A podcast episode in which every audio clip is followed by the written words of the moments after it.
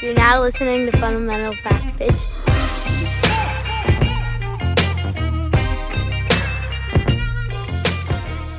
Ladies and gentlemen, welcome back. It's Mike here with Jessica Tanner and Heather Maloney on the Fundamental Fast Pitch podcast. This is episode 21, titled Team Hoppers. I'm very excited for this podcast, guys. I want to hear your guys' thoughts on this. I want to hear your guys' reasoning why people might be hopping teams, the team counts, just all of the good stuff. I don't know if you guys want to play rock, paper, scissors like we tried at practice yesterday. That did not go well after 50 turns, but I don't know who wants to take the lead on this one. So whoever wants to hop in, go ahead and hop in on this. See what I did there? Yeah, I'll jump in on this one, Mike. So first off, what is a team hopper? Essentially, it's that player or family that has been on an abundance of teams in a very short amount of time. So, for example, for those of you guys that have like 10 new players, if they've been on 5 different select teams by the time they're in their second year of 10U, to me, that would be a team hopper. And how is that a good thing? Is it a bad thing? The perception around team hoppers, it is what it is that it's typically a negative experience for the team that that player is going to be joining. As a coach, I know that that's something that I look for. One, it comes to loyalty. Are you going to stick it out? Are you going to ride through like the development, the learning, trust the process? Do you have the team's best interest at mind? Are you only looking out for your player? Are you going to be committed and trust my coaching style and the development and playing different positions and things like that? Or are you one of the families that as a team hopper expect your child to play pitcher, shortstop, center field, never sit, just kind of managing those expectations? So I know that team hopper is definitely a negative term. It basically means that there is no loyalty, there's no trust, there's no accountability, I would even venture to say, in terms of committing to a team, sticking with the team, and doing what the coach asks specifically of your player and your family to earn those opportunities. It's more so just looking for the next best thing or the promise that your child's going to get a certain position or certain amount of playing time, so on and so forth. It's kind of taking the easy way out, that immediate gratification. Yes, which drives me bonkers. But Heather, can you talk a little bit about to where, like, I know there's certain instances obviously where it's unavoidable, but what are some times like when it's okay to change teams or make a change for your family? So at least for me and in our family, it's not a decision that we have ever taken lightly or would in the future ever take lightly. When we make a commitment to a team, and this is something we've discussed with our daughter lots of times, we've made a commitment, we need to carry out that commitment. That doesn't necessarily mean that things can't change or things might progress to a certain point where her best interest is no longer in mind on that team.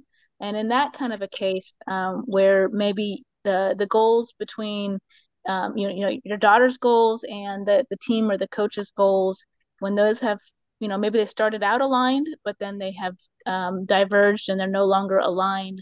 That could be a situation where you might consider leaving a team. That could look like DaddyBall, where coaches' kids are getting what looks like preferential treatment just because they're the coach's kids. Or maybe they're held to a different standard than the rest of the team. Or maybe there's, if maybe there's like a playing time disagreement or conversation going on. That's something, if it's like a playing time type of thing where you're unhappy because your kid isn't getting the playing time that you think they either deserve or maybe they were even promised, when you join the team, then, that right there is not by itself a reason to jump ship and find a different team, but it's a reason, it's a trigger for going and having that conversation with the coach, involving the player, so the player understands what's going on, and trying to resolve that disagreement or where you're not seeing quite eye to eye, and making that honest effort to resolve that conflict before just jumping ship. But there will be times when you just cannot get on the same page with the coach. And it's always good practice to be, respectful and upfront, and just explain, how, at the beginning of the season, or when you, joined the team, your expectations were this. Over time, those expectations are no longer in line with what's happening on the team. So that those are situations where they need to be considered carefully and thought about logically, and try to sort of remove some of the emotion, because it's real easy. Like, you're in the middle of a tournament and you see your kid sitting on the bench game after game. It's real easy to kind of get emotional and be like, okay, we're just leaving, we're done. But that's, that's not the right way to go about these things. The softball world is big, but it's so small. Word travels super fast. So you don't want to be labeled a team hopper, really, but you really don't want to be labeled somebody that just, is unreasonable and not, not level-headed at all. And then lastly, a time when it's okay to leave a team is when your kid is in an unsafe or unhealthy atmosphere. If they're being belittled or they're unsafe in any way, where you feel scared for your kid, you absolutely get your kid out of there, right away. So, Heather, I have a question for you. So you talked a little bit about expectations, beginning of season, during season, end of season, specifically playing time and being able to have those conversations with the coach. What is a reasonable expectation in terms of, okay, let's say you've had a conversation with a coach, and specifically we'll say it's in regards to playing, let's say it's in regards to playing either pitcher or catcher, obviously big specialty positions, but you've talked about playing time. The coach is giving you resources or examples of what needs to be done on your end with the player and working at home, and what the player needs to accomplish in order to get more playing time in that position. And let's say that has been accomplished. The players exhibited, like, they've been working at home. They put in extra reps. They're demonstrating the ability to play that position at practices. They're clearly like getting it. They're getting better. What is a reasonable expectation of when, obviously more conversations can be had, but how do you handle that situation when the player and the parent are doing everything that's being asked of them by the coach when it comes to playing time and expectations of a certain position, but then your expectations as a parent are not being met? Is that an additional conversation? Is that hey, if we don't get this, we're leaving? What does that look like? Yeah. I mean, you absolutely, you have the conversation where you kind of bring up that, you're not happy, your kid's not happy with the playing time they're getting, that, and they think they deserve more, let's say. And so in that conversation, it is important to ask, what are the points where you feel like my kid needs to improve on, so that she can get that extra time and those extra opportunities. So that's vital in that conversation. So speaking to the question of when is kind of enough, I think, after enough time where your kid has been able to demonstrate that she's become more proficient in those areas that were outlined, then I think and they're still not getting the playing time, then it's time to involve the player. It's always good to involve the players, that they get that good experience of having those conversations. And it's very clear to them, what's going on, and ask them, I feel like I've improved. I don't see any more playing time. Is this what are you seeing? What I'm seeing? Are we on the same page here? And it's like we just said, it's a tough conversation, and sometimes your coach is going to struggle to have that conversation, and you're going to have to just kind of feel them out. Sometimes they can be upfront and be like, no, I think that, you're still struggling in this area, and I'm not ready to give you a chance in game yet. That's fair enough.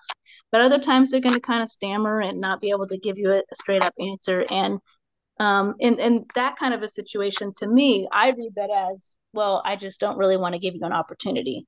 And that would be my cue to really start to consider it's time to go.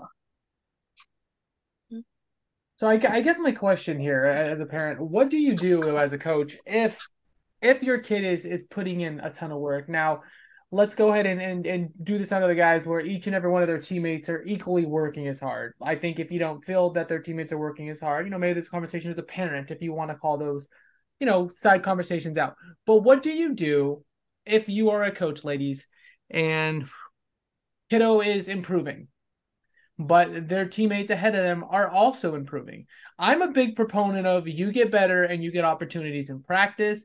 Fair opportunity does not always equal opportunity, right? So, but at that point, and again, and maybe I'm stirring the pot here, as we all know, the select softball experience is, in essence, a pay-to-play, you know what I mean, for some people, experience. How do you really, as a coach, cut the differences or split the differences on that, Jessica? Like, the line you walk has to be extremely narrow. Like, there has to be some give or take, right? Depending on what type of team you're on, how old the girls are, because, you know, like just a spitball roll here. If you joined a team and you were told or promised or whatever, this is the type of the role, but everyone else has improved, or, hey, this girl picked up this position that we didn't think she was going to play and she's a better option for the team, but I was told this, and say, Mike, I'm going to answer before I forget my answer. Yes, go ahead. So first and foremost, I know Heather and I are not the kind of coaches that are going to promise anything. We're going to promise you opportunities to go earn playing time and earn positions, earn spots in the lineup. But I think that question, one, if everyone's working hard and everyone's getting better, that's fantastic. That's a win, because the team as a whole is getting better and they're getting more competitive and they're going to be able to compete at a higher level. But when it comes to like playing time, or moving up in the lineup, or more mound time, or more catching time, or things like, obviously there's other factors to consider. If it's a player that is doing like multiple activities, we've got some of those girls that are like super softball that play no other sports. They don't do anything with school. They literally eat, breathe, live, sleep, like bleed softball. Like, obviously, they're going to continue to get opportunities because it's like their life. Whereas if you have girls that are missing for other reasons or other extracurriculars, not necessarily school related, because I do make sure to prioritize that, including like school extracurriculars. But that is going to open up some playing time and some more opportunities as well, at least for me, because that's a commitment thing that I make sure to try and balance. But you did hint on it as well for me at I think it matters on the different ages also. So 8U, 10U, even 12U, those are still developmental years for me. So you can maybe bat a little bit bigger lineup, especially in pool games, like bat your team, move girls around, get them some opportunities to learn the game and get some strategy in during pool games. And then come bracket, maybe that's where you settle into your players that are going to give the team the best chance to be competitive and ultimately win. Because at the end of the day, like, that word has to be thrown in there. It's not like the only priority, but it should absolutely be a priority, along with having fun and developing good people and teaching them the game. But like, that is the end goal. So as a coach, it is still your job to develop the players, balance to your best ability playing time, and then put the team as a whole in the best position to go compete and ultimately win. And obviously you can move people in and out during the game and move things around, but especially past those 8U, 10U, 12U years, when you get to 14U, 16U, like, you're going to have people sitting the bench. You're most likely going to be batting 9 or maybe 10 with a DH or something along those lines. And for the players that aren't getting those opportunities, it doesn't necessarily have anything to do with if they're not working. It maybe is just if they're not producing right now, because softball is a roller coaster. It's a game of ups and downs, and making sure that as a coach, you're still putting your team in the best spot to be able to win. But then also, I think a big part of it too is having those conversations with the players, especially at the younger age, or if it's like, hey, you're sitting because of this, or I'm putting this person in this position because of this, or I moved you down in the lineup because of this. Like, one, that kind of keeps conversations with parents at arm's length a little bit, because you're making sure that you're communicating your coaching decisions with the player directly. So that if the parent says, hey, why were you sitting? Or why'd you move down the lineup or anything? Then they already have an answer prepared. And I think that goes a long way for coaches being able to just take a few extra minutes to have those conversations with your players and explain that. But then also, if everyone's working hard, being able to have those tough conversations that it's like, yeah, everyone's working hard, but these 4 or 5 players are really hot right now. Like Heather spoke to a little bit earlier, in one of our other episodes, like making coaching decisions based on who's hot, who's in a slump, who's watching the ball, who's just really clicking that tournament. And that changes game to game. So understanding also that as a coach, maybe having like a set lineup and set positions, and like that's not necessarily like healthy either. Does that kind of make sense? Does that answer your question, Mike? I guess fair enough. Yeah, I mean, I kind of forgot the question I asked. You wanted to answer the question, and we went on a 7-minute tirade where I'm sitting here, I'm writing stuff down and typing it down, and I forgot my question at the beginning of it. To be completely honest with you, but You asked me as a coach, how do you make decisions, and how do you explain those decisions or justify them when it comes to all of the girls that are working hard, but some players are maybe doing a little bit better or being more productive than others, but everyone's working hard. Like, how do you handle that? So what would you do if one of your better players, for example, was struggling?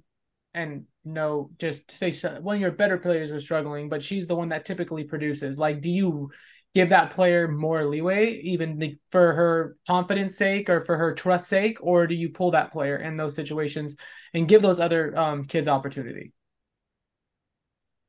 Heather, do you want to take this one, or do you want me to jump in? A player like that, I think you put a level of trust in, but I think you kind of make that decision based on how they're handling it. If they're if their performance or lack of performance is really getting to them, and it's becoming more of a mental thing, I wouldn't be opposed to maybe putting them down in the lineup a couple spots to kind of take some of the pressure off. But having that conversation with the player that this is not a punishment or anything, it's to make you a little more comfortable, because we see you getting in your head and we don't want it to get any further. But at the same time, if they're handling it really well, they're not getting in their own head, they're staying positive, and they're understanding that they just need to keep making little adjustments so they can start producing again, then maybe you extend that trust and you leave them in that higher spot in the lineup, for example. I think, and just to your point just earlier with multi-sports versus diehard softball players, and this is a, softball-based podcast, I think as far as the team hopping goes, it's not all negative, right? There's different types of teams for different commitment levels of parents and players at the end of the day, right? I mean, it has a lot to do with it as well. Absolutely. There is, yes. And there is, everyone should be able to play softball. There's league ball. There's different classes of select. There are some select teams that are a little bit more competitive or a little bit more involved in others. I can speak to me with Legacy, especially, I know we do things differently. We condition, my players turn in their report cards and progress reports so we can talk about grades and accountability and time management.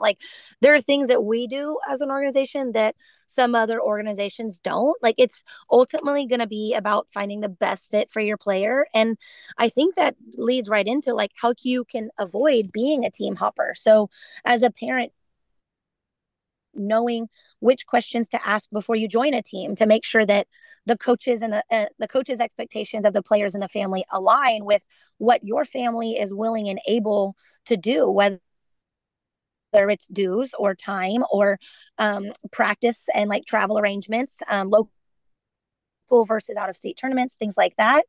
I always encourage players that are looking for a new team to go to open practices. So if they're only having tryouts, and they say, hey, we want you on our team, be able to stand up for your child and say, hey, we really liked your coaches. We like what you're doing, but we want to get a couple practices under our belt first before we fully commit to this team, because then it's a two-sided conversation. It's not just coaches evaluating your player. It is your family also being able to evaluate the coaches and the teammates and the families that you're in the stands with.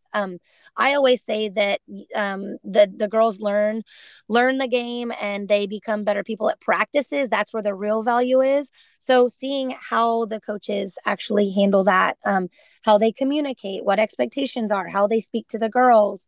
And then also as parents, make an effort to make things work by having those difficult conversations, either before joining a team, while you're on the team, while you're thinking about leaving a team, in a productive manner where you're honest, you're upfront. I'm a huge advocate of 100% transparency, whether it's financials or player expectations or where they're lacking or what they need to improve on. So as a parent, just making sure that you're having the conversations that need to be had before you just throw your hands up and say, no, we're not doing this. And then going and either joining a new team or in today's instance, the select world is just inundated with so many teams. A lot of the reason being that parents are unhappy with the experience that their child is getting for whatever reason they may have. So they make the decision to just go and start their own team. So just knowing what you're up against, what the expectations are, and having all of those conversations before any sort of decisions are made. And I just, to tack on to that, in terms of just the general tenor of the conversation with Team Hoppers, I just want to say, like, don't be afraid to stand up for yourself. Don't be embarrassed if you haven't found your softball forever family, if you will, yet. You know, loyalty is a two-way street, trust the process, all the good stuff. But don't be embarrassed or you know, don't stop looking for your child if you don't think it is the right fit or if things are not, like you said, what they seemed, or if the atmosphere is unhealthy or unsafe. No, and I'll add to that in that same vein, Mike. If you know your kid well and they, you know, start a new team and they are loving it, they look forward to going to practice and they enjoy it, you know, immensely. And then over time, you might see a break where they enjoy it a little less and then a little less and then a little less. And you start asking questions and you've come to find out that, you know, they're having issues on the team. Then they're not happy. It's not fun to go play softball anymore. That's a cue to really dig in and see what is going on, and is this something that can be resolved, or is this an issue of where my kid is unhappy? Like, it's not just like I had a bad day, but like truly unhappy. Then we need to figure out what's going on, and it may be appropriate to jump ship and find a different team. I would hate for someone to get stuck in a position because they've listened to our podcast and be like, well, we're not a Team Hopper, we're no sir. Jess? No. And Mike, I'm going to jump on there too. Also, I think it's important to always, always, always put your players first as well. So with that same breath, kind of just tacking on to Heather, but from a different stance, try not to be the parent that ruins a good thing for your kid if you're not happy with stats or playing time or pitching time. If your kid is surrounded by good kids, good teammates, good coaching, she's enjoying it, like, don't be the parent that ruins it just because you want them to go be starting shortstop or bat leadoff or something that they don't even necessarily want from themselves. They're just having fun with their softball friends. So keep that in mind too. Absolutely. I think all these have been fantastic points and we thought of them. So all credit goes to us and our extremely official, super authentic and things that we are absolutely, you know what we're talking about as we talked about. This is an unofficial opinion-based podcast. But, you know, I think this one is going to be a fun episode, guys, because I think that this is more of like a big feelings type of podcast, not just for the players too, for the parents. That last point, I think, just spot on, just sometimes your kid just wants to play softball with their friends and that is okay.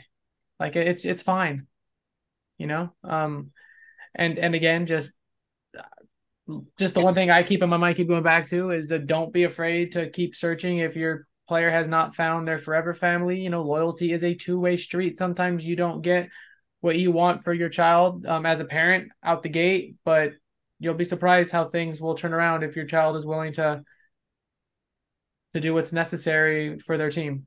And as if your child is willing to put their team ahead of themselves, like it's amazing how opportunities open themselves up, like truly. Now that I've just been in my feelings, you guys have anything to say? Anything? Nothing here. Nope. I got nothing here. All right. Well, we'll go ahead and wrap up the fundamental fast pitch podcast. This was episode 21 titled Team Hoppers. So until next time, please make sure to like, comment, subscribe, and share across all social media for us, please. And if you have any comments, please leave them. Until next time, ladies, you guys have a great rest of your night. I will see you tomorrow at the tournament. Have a great rest of your day.